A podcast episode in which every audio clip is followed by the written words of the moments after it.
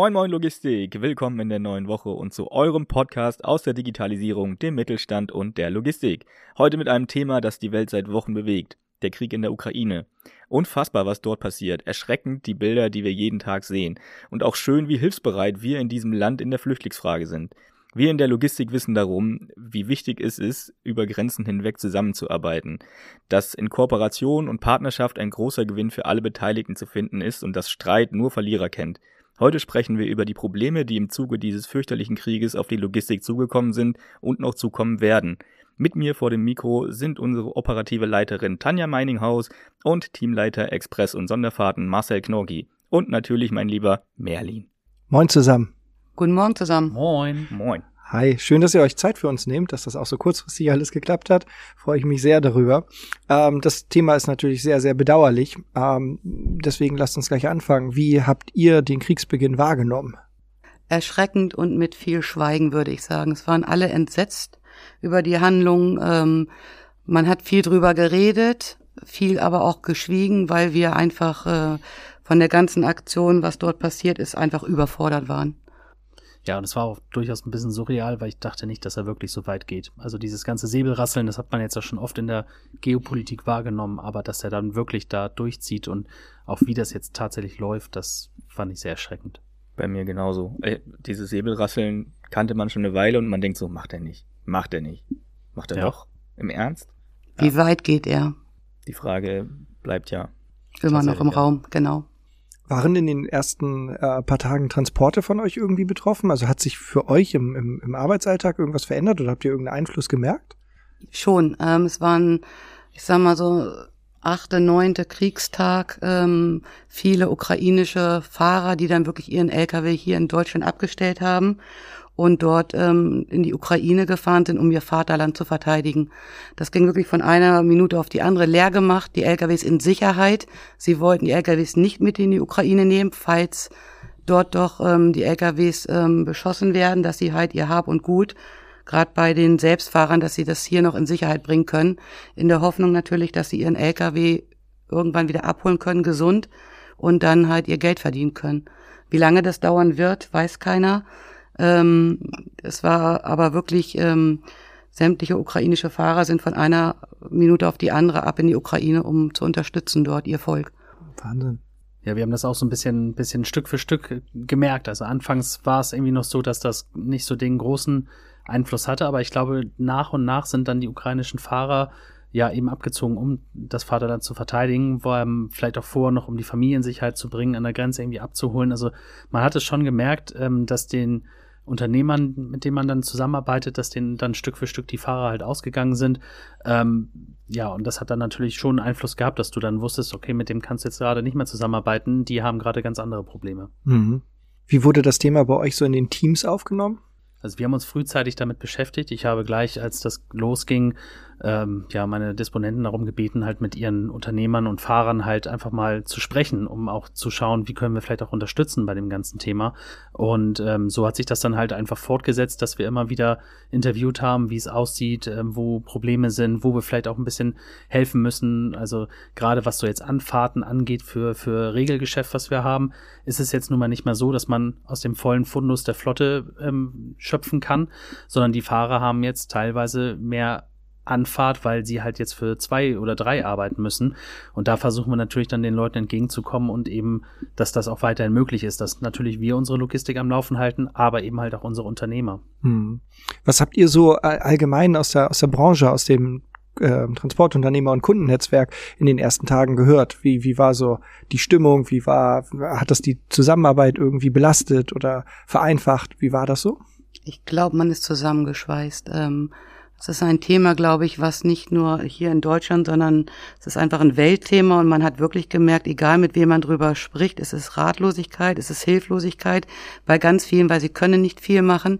Ja, man kann ein bisschen Geld spenden, man ist weit weg, aber doch wieder ganz nah, ähm, dass man da sehr hilflos im Endeffekt ist und ähm, ganz viele Leute hatten auch Redebedarf, so wie wir auch. Ähm, das Thema wird bei uns immer noch jeden Tag eigentlich angesprochen ähm, weil mit wem soll man sonst darüber reden? Es betrifft uns alle und ähm, sowas darf man halt auch nicht runterschlucken. Es muss einfach raus, es muss drüber, äh, drüber geredet werden. Wir haben einen persönlichen Bezug, da unser lieber Kollege Ivan aus der Ukraine stammt. Tanja, wie geht's ihm und wie geht's seiner Familie? Hat er irgendwie was davon erzählt? Ja, also wir reden da täglich drüber. Ähm, Ivan ähm, hat halt ähm, sein Vater, sein Onkel und seine Familie, Cousine ähm, in der Ukraine, ähm, äh, besonders in Kirovohrad, das ist im Zentrum der Ukraine zwischen Kiew und Odessa. Ähm, Im Moment ist es noch so, dass sie dort noch keine Panik schieben. Ähm, sie müssen drei, vier Mal am Tag in den Keller, so nennen sie das dort, halt ein kleiner Bunker. Ähm, Wasserversorgung, Strom funktioniert dort sehr. Er hat aber wieder andere Verwandte im Endeffekt, ähm, wo täglicher Kontakt ist vom Telefon her mit seiner Cousine, die gerne nach Deutschland kommen wollte, jetzt aber wieder bei der Schwiegermutter ist und bei ihrem Mann dort bleiben möchte ähm, dort einfach zu unterstützen. Ähm, die älteren Menschen oder die, ich sag mal, nicht kriegstauglich sind, bekommen dort trotzdem Waffen, um sich zu verteidigen. Viele unterstützen dort die humanitäre Hilfe.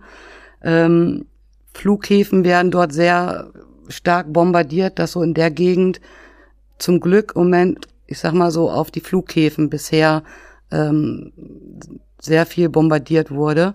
Ähm, Ivan kommt trotzdem zur Arbeit. Er sagt, er muss sich ablenken, unterstützt ähm, viele Aktionen, viele Spendenaktionen. Er wird nachher halt auch früher gehen, weil er ähm, einen Freund hat, der ab morgen in die Ukraine zum Kämpfen muss und ähm, er muss heute die Kampfkleidung für ihn besorgen. Schuhe, Hosen, Thermounterwäsche, alles. Ähm, da kriegt er natürlich von uns auch Rückhalt. Er möchte gerne auf diese Art seinem Volk, seiner Heimat unterstützen. Und ähm, wir versuchen ihn eigentlich so gut wie es geht nicht nur ihm, sondern das ganze Volk ähm, da irgendwie in Gedanken vor allen Dingen da zu sein und natürlich auch mit ein paar Aktionen. Ähm, und es ist für uns auch gut, dass wir dort auch direkt mit Ivan im Endeffekt was machen können. Es wäre schlimm, wenn wir alle zugucken können oder müssten. Wie hat Ivan oder wie hat Ivans Familie so die ersten Wochen gerade den Kriegsausbruch erlebt? War das für sich, für die sicherlich auch eine äh, böse Überraschung oder hat man da schon damit gerechnet? Nee, es war von äh, vom ersten Tag an war das wirklich äh, äh, Panik. In dem Moment, was jetzt überhaupt losgeht, man hat am Anfang ein bisschen über die Medien was gehört, hatte aber auch nicht gedacht, dass das so extrem wird. Ähm, sie hätten eher gedacht, ähm, dass es mehr Drohung von Putin sein wird und ähm, dass das so überhand nimmt, dass auf Krankenhäuser geschossen wird. Ähm, ausgelöscht eigentlich ähm, solche Gebiete. Damit hat keiner gerechnet und das ist das Schlimme an der ganzen Sache.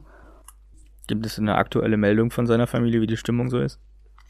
Ähm, ja, ich sag mal so, seine Cousine ist halt hin und her gerissen. Die würde gerne eigentlich nach Deutschland kommen, aber die Schwiegermutter ähm, hat sie echt ge gebeten zu bleiben. Sie macht es jetzt erstmal, wobei ähm, wir halt im täglichen Austausch oder er mit ihr steht ähm, wenn es doch ist, dann werden wir ihn auch unterstützen, dass wir halt an die Grenze ähm, vielleicht fahren werden und dort einfach auch vielleicht zwei, drei, ähm, ja, das hört sich blöd an, mit hier rübernehmen würden, ähm, ein freies Kriegsgebiet ermöglichen können.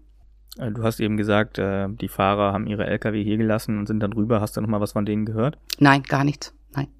Also es ist auch irgendwie so, wo ich äh, gedacht habe, Wahnsinn.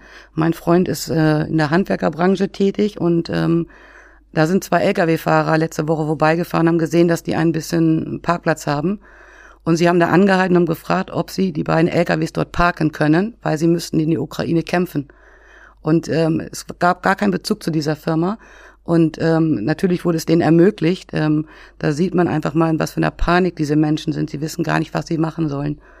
So, mhm. und das war für mich auch, wo ich denke, ähm, es ist schön, dieser Zusammenhalt, aber es ist traurig zu sehen, ähm, was da gerade passiert mit so jungen Menschen oder überhaupt mit einem ganzen Land einfach. Was machen denn die ganzen Transportunternehmer, die viele ukrainische Fahrer haben? Das ist schon teilweise echt gravierend, was da abgeht. Also wir haben Unternehmer, mit denen wir viel zusammenarbeiten, die ähm, gerade aus Polen kommen, haben durch diese Verbundenheit, also Polen und Ukraine, die, da gibt's ja auch gewisse ähm, ja, Möglichkeiten der Arbeitserlaubnisse. Also das, man ist da irgendwie sehr eng äh, zusammen verbandelt, habe ich das Gefühl. Und manche Unternehmer haben teilweise 80, 90 Prozent ukrainische Fahrer eingestellt, die jetzt teilweise komplett fehlen. Also ähm, ein Unternehmer hat, wie gesagt, gesagt, da sind über zwei Drittel seiner Fahrer sind, sind jetzt äh, in die Ukraine zurückgegangen. Und das äh, anfangs hieß es halt nur, um die Familie zu retten, um sie rauszuholen. Mhm. Aber an der Grenze ist es dann halt so, dass die, die Männer äh, dort behalten werden, die im kriegsfähigen Alter sind und die Frauen und Kinder dürfen passieren. Und dann steht da halt äh, so ein polnisches Unternehmen mit auf einmal von ehemals 120 Fahrern auf einmal nur noch mit 20 Fahrern da. Das ist natürlich gravierend ähm, für beide Seiten logischerweise. Ne? Mhm. Also um das mal mit Zahlen zu untermauern, in Polen sind bei 280.000 angemeldeten Lkw ähm, 103.000 ukrainische Fahrer gemeldet. Ja. Das ist nicht nicht unerheblich, was in Summe dort an an Fahrpersonal auch fehlt. Und ich meine, das sind jeder einzelne ist halt auch einfach das menschliche Schicksal, was da steht. Das ist, meine, Zahlen, Statistik, ja, aber das, was dahinter im Hintergrund passiert, ist halt fürchterlich. Ähm, also die Vorstellung, die Familie allein zu lassen, ist schon schlimm, aber die Familie allein zu lassen, um kämpfen zu müssen, grauselig, absolut grauselig. Ja. Welche Auswirkungen verspüren wir denn in der Logistik zurzeit? Was, was sind denn äh, letztendlich ja auch, auch ähm, äh, Konsequenzen aus, aus dieser Krise für uns? Also was ich merke, ist, äh, dass, na, dass die Konsequenzen jetzt bis auf, dass man mit dem ein oder anderen Stammunternehmer schwer jetzt gerade zusammenarbeiten kann, weil ihm natürlich die Fahrer fehlen, ist aber eigentlich, dass es aufgrund der, ich sag mal, relativ entspannten Lage momentan, was, was den Güterverkehr anbelangt, alles noch machbar ist. Ich fürchte allerdings, wenn wir irgendwie auf, auf die nächste ja, High Season oder so zulaufen, man nehme mal das Ostergeschäft, was jetzt ansteht, dass wir dann erst wirklich die Probleme spüren werden. Und das, und das auch, glaube ich, nicht unerheblich. Ähm, einige Unternehmer, also generell europäische, haben natürlich jetzt auch das Problem der hohen Spritpreise. Also auch gerade deutsche Unternehmer ähm, sagen halt, dass sie gewisse Touren einfach nicht mehr annehmen, weil sich das dann für sie vielleicht auch gar nicht rechnet, weil sie so hohe Dieselkosten haben, die äh, ja, täglich anders sind. Also auch Aufträge werden immer unter der Prämisse vergeben, dass der Preis halt so bleibt oder dass man halt dann nochmal miteinander sprechen muss, wie der aktuelle Spritpreis ist. Welche Auswirkungen hat, hat jetzt die Erhöhung der, der Benzin- und Dieselpreise? Ganz konkret, also, dass man das mal irgendwie greifen kann in Prozenten? Ähm, ich glaube, das Schlimmste ist ähm, diese ganzen Zahlungsziele. Ähm, die Unternehmer müssen in Vorkasse gehen. So, das war vorher schon so ein bisschen schlimm, ähm, dass sie wirklich ähm, nach 30, 45 Tagen ihr Geld erst bekommen haben. Jetzt haben sie viel, viel mehr Ausgaben und sie müssen noch mehr in Vorkasse gehen. Das können sie einfach nicht. Ähm, das sind Summen einfach. Ähm, sie kriegen ihren Tank nicht mehr voll. Das heißt, die LKWs müssen wirklich stehen bleiben. Ja, also um auch auf diese Preisexplosion mal einzugehen, wir, wir haben natürlich, wir, wir leben vom, vom Tagesgeschäft dann irgendwo, also wir passen die Preise täglich an, müssen dann natürlich auch viel mit den Kunden sprechen, die aber allesamt großes Verständnis dafür haben, was, was natürlich problematisch ist, überall da, wo man in Regelgeschäften sitzt, die man, wo man Preise schon lange vor so einer Krise halt besprochen hat, da wird es natürlich jetzt richtig eng und da ist es immer sehr wichtig, dann eben miteinander zu reden. Also wir haben das bei einem großen Dauergeschäft von uns, da ist der Kunde von sich auch sogar zu uns gekommen und hat gesagt, wir müssen jetzt einen Dieselfloater einführen oder wir wollen euch das anbieten, um eben halt äh, ja auch die Versorgung sicherzustellen, dass dann eben halt auch immer noch unsere Fahrer wirklich dann fahren können und dass die Kapazität dafür haben, weil eben genau das auch natürlich ein Problem ist, was Tanja gesagt hat, diese, dieses lange Warten auf das Geld und wenn man dann noch mehr ausgeben muss, als man eigentlich kalkuliert hat, das ist, zerstört ja auch den Cashflow dann irgendwo. Auf jeden Fall. Was glaubt ihr, also eurer Meinung nach, was steht uns noch so bevor in den nächsten Monaten, wenn jetzt dieser, dieser Krieg lange dauert? Extreme Preiserhöhung, definitiv. Und ich glaube aber auch, ähm, dass die meisten das auch einsehen werden. Also das wird eine Umlage geben. Nachher im Endeffekt ist es der Verbraucher, ähm, wo das umgemünzt wird. Aber es muss es geben, sonst würde die Lieferkette zusammenbrechen. Definitiv. Also uns fehlt, wie gesagt, Personal. Dann, man weiß auch noch nicht, ähm, wenn der Krieg irgendwie beendet ist, ähm, wie viel kommen überhaupt Leben zurück oder können ihren Job psychisch überhaupt weitermachen? Das ist eine große Frage, die kann man jetzt nicht beantworten. Ähm, und um überhaupt äh, die Regale hier äh, in Europa voll zu bekommen, ähm, brauchen wir LKWs einfach, gerade wie Marcel sagte, auch in der Osterzeit. Und ich glaube schon, dass man beim Konsum auf das eine oder andere verzichten, verzichten werden wird. Wahnsinn. Ich glaube auch, das Saisongeschäft, das, das wird uns am meisten aufzeigen, wo die Mängel sein werden. Und gerade durch diesen Fahrermangel, der sowieso schon da war und nicht, nicht gerade äh, zu, ja, zu verachten war, wird das jetzt noch umso problematischer, wenn jetzt eben halt die ganzen Fahrer jetzt auch noch fehlen, weil sie halt eben ihre Heimat beschützen wollen. Und da werden wir es merken bei diesen ganzen saisonalen Events, Ostern, Weihnachten und so weiter, dass da wird es wirklich haarig. Und ich glaube, dass dann die Preise darüber entscheiden, wer Güter transportieren kann. Das heißt, für gewisse äh, Bereiche werden die Preise extrem in die Höhe gehen. Was kann man jetzt tun, um seine Lieferkette zu sichern? Ich glaube, man muss im Privaten schon mal anfangen. Ähm, man kann ganz viel übers Internet bestellen, man kann aber auch ganz viele Einzelhändler unterstützen. Ich bevorzuge das Zweite. Ähm, ich glaube, man muss privat anfangen, äh, seine Spritkosten äh, schon mal ein bisschen einzusparen. Das heißt, wirklich zu überlegen, wann fahre ich wohin. Und dann aber auch die Einkäufe im Einzelhandel tätigen.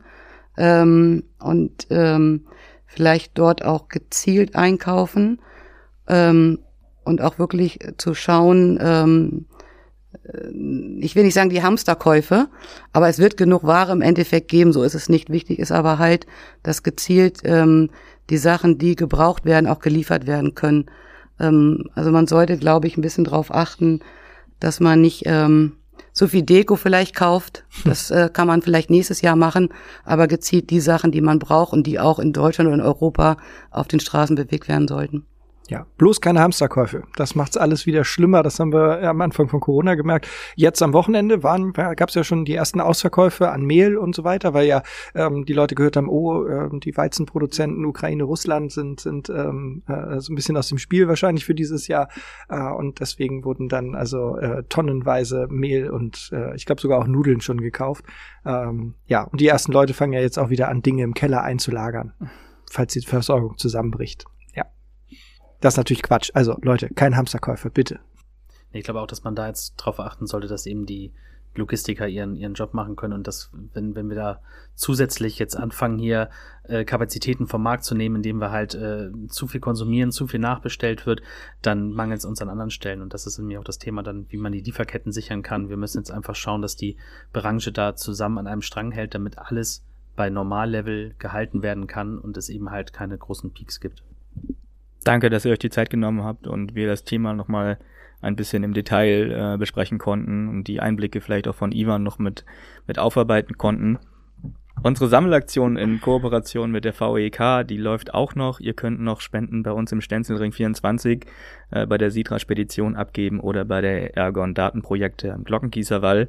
Ähm, was benötigt wird, findet ihr bei allen Social Media Kanälen. Ich glaube, es ist vor allem Thermo-Unterwäsche und Schlafsäcke. Nee, Schlafsäcke, ja. Isomatten. Genau, Isomatten. Feldbetten. Kuscheltiere. Und Kuscheltiere für die Kinder. Für die genau. Kinder. Keine normale Kleidung. Davon gibt's noch genug. Davon gibt's noch genug. Ähm, ja, nochmal danke, dass ihr dabei wart. Ich weiß, dass wir auch Hörer in der Ukraine haben. Falls ihr irgendwas braucht, falls wir irgendwie helfen können, dann meldet euch einfach unter podcast.sitra-spedition.de. Ansonsten hören wir uns in zwei Wochen, ähm, wenn es wieder heißt Moin Moin Logistik. Und tschüss. Tschüss.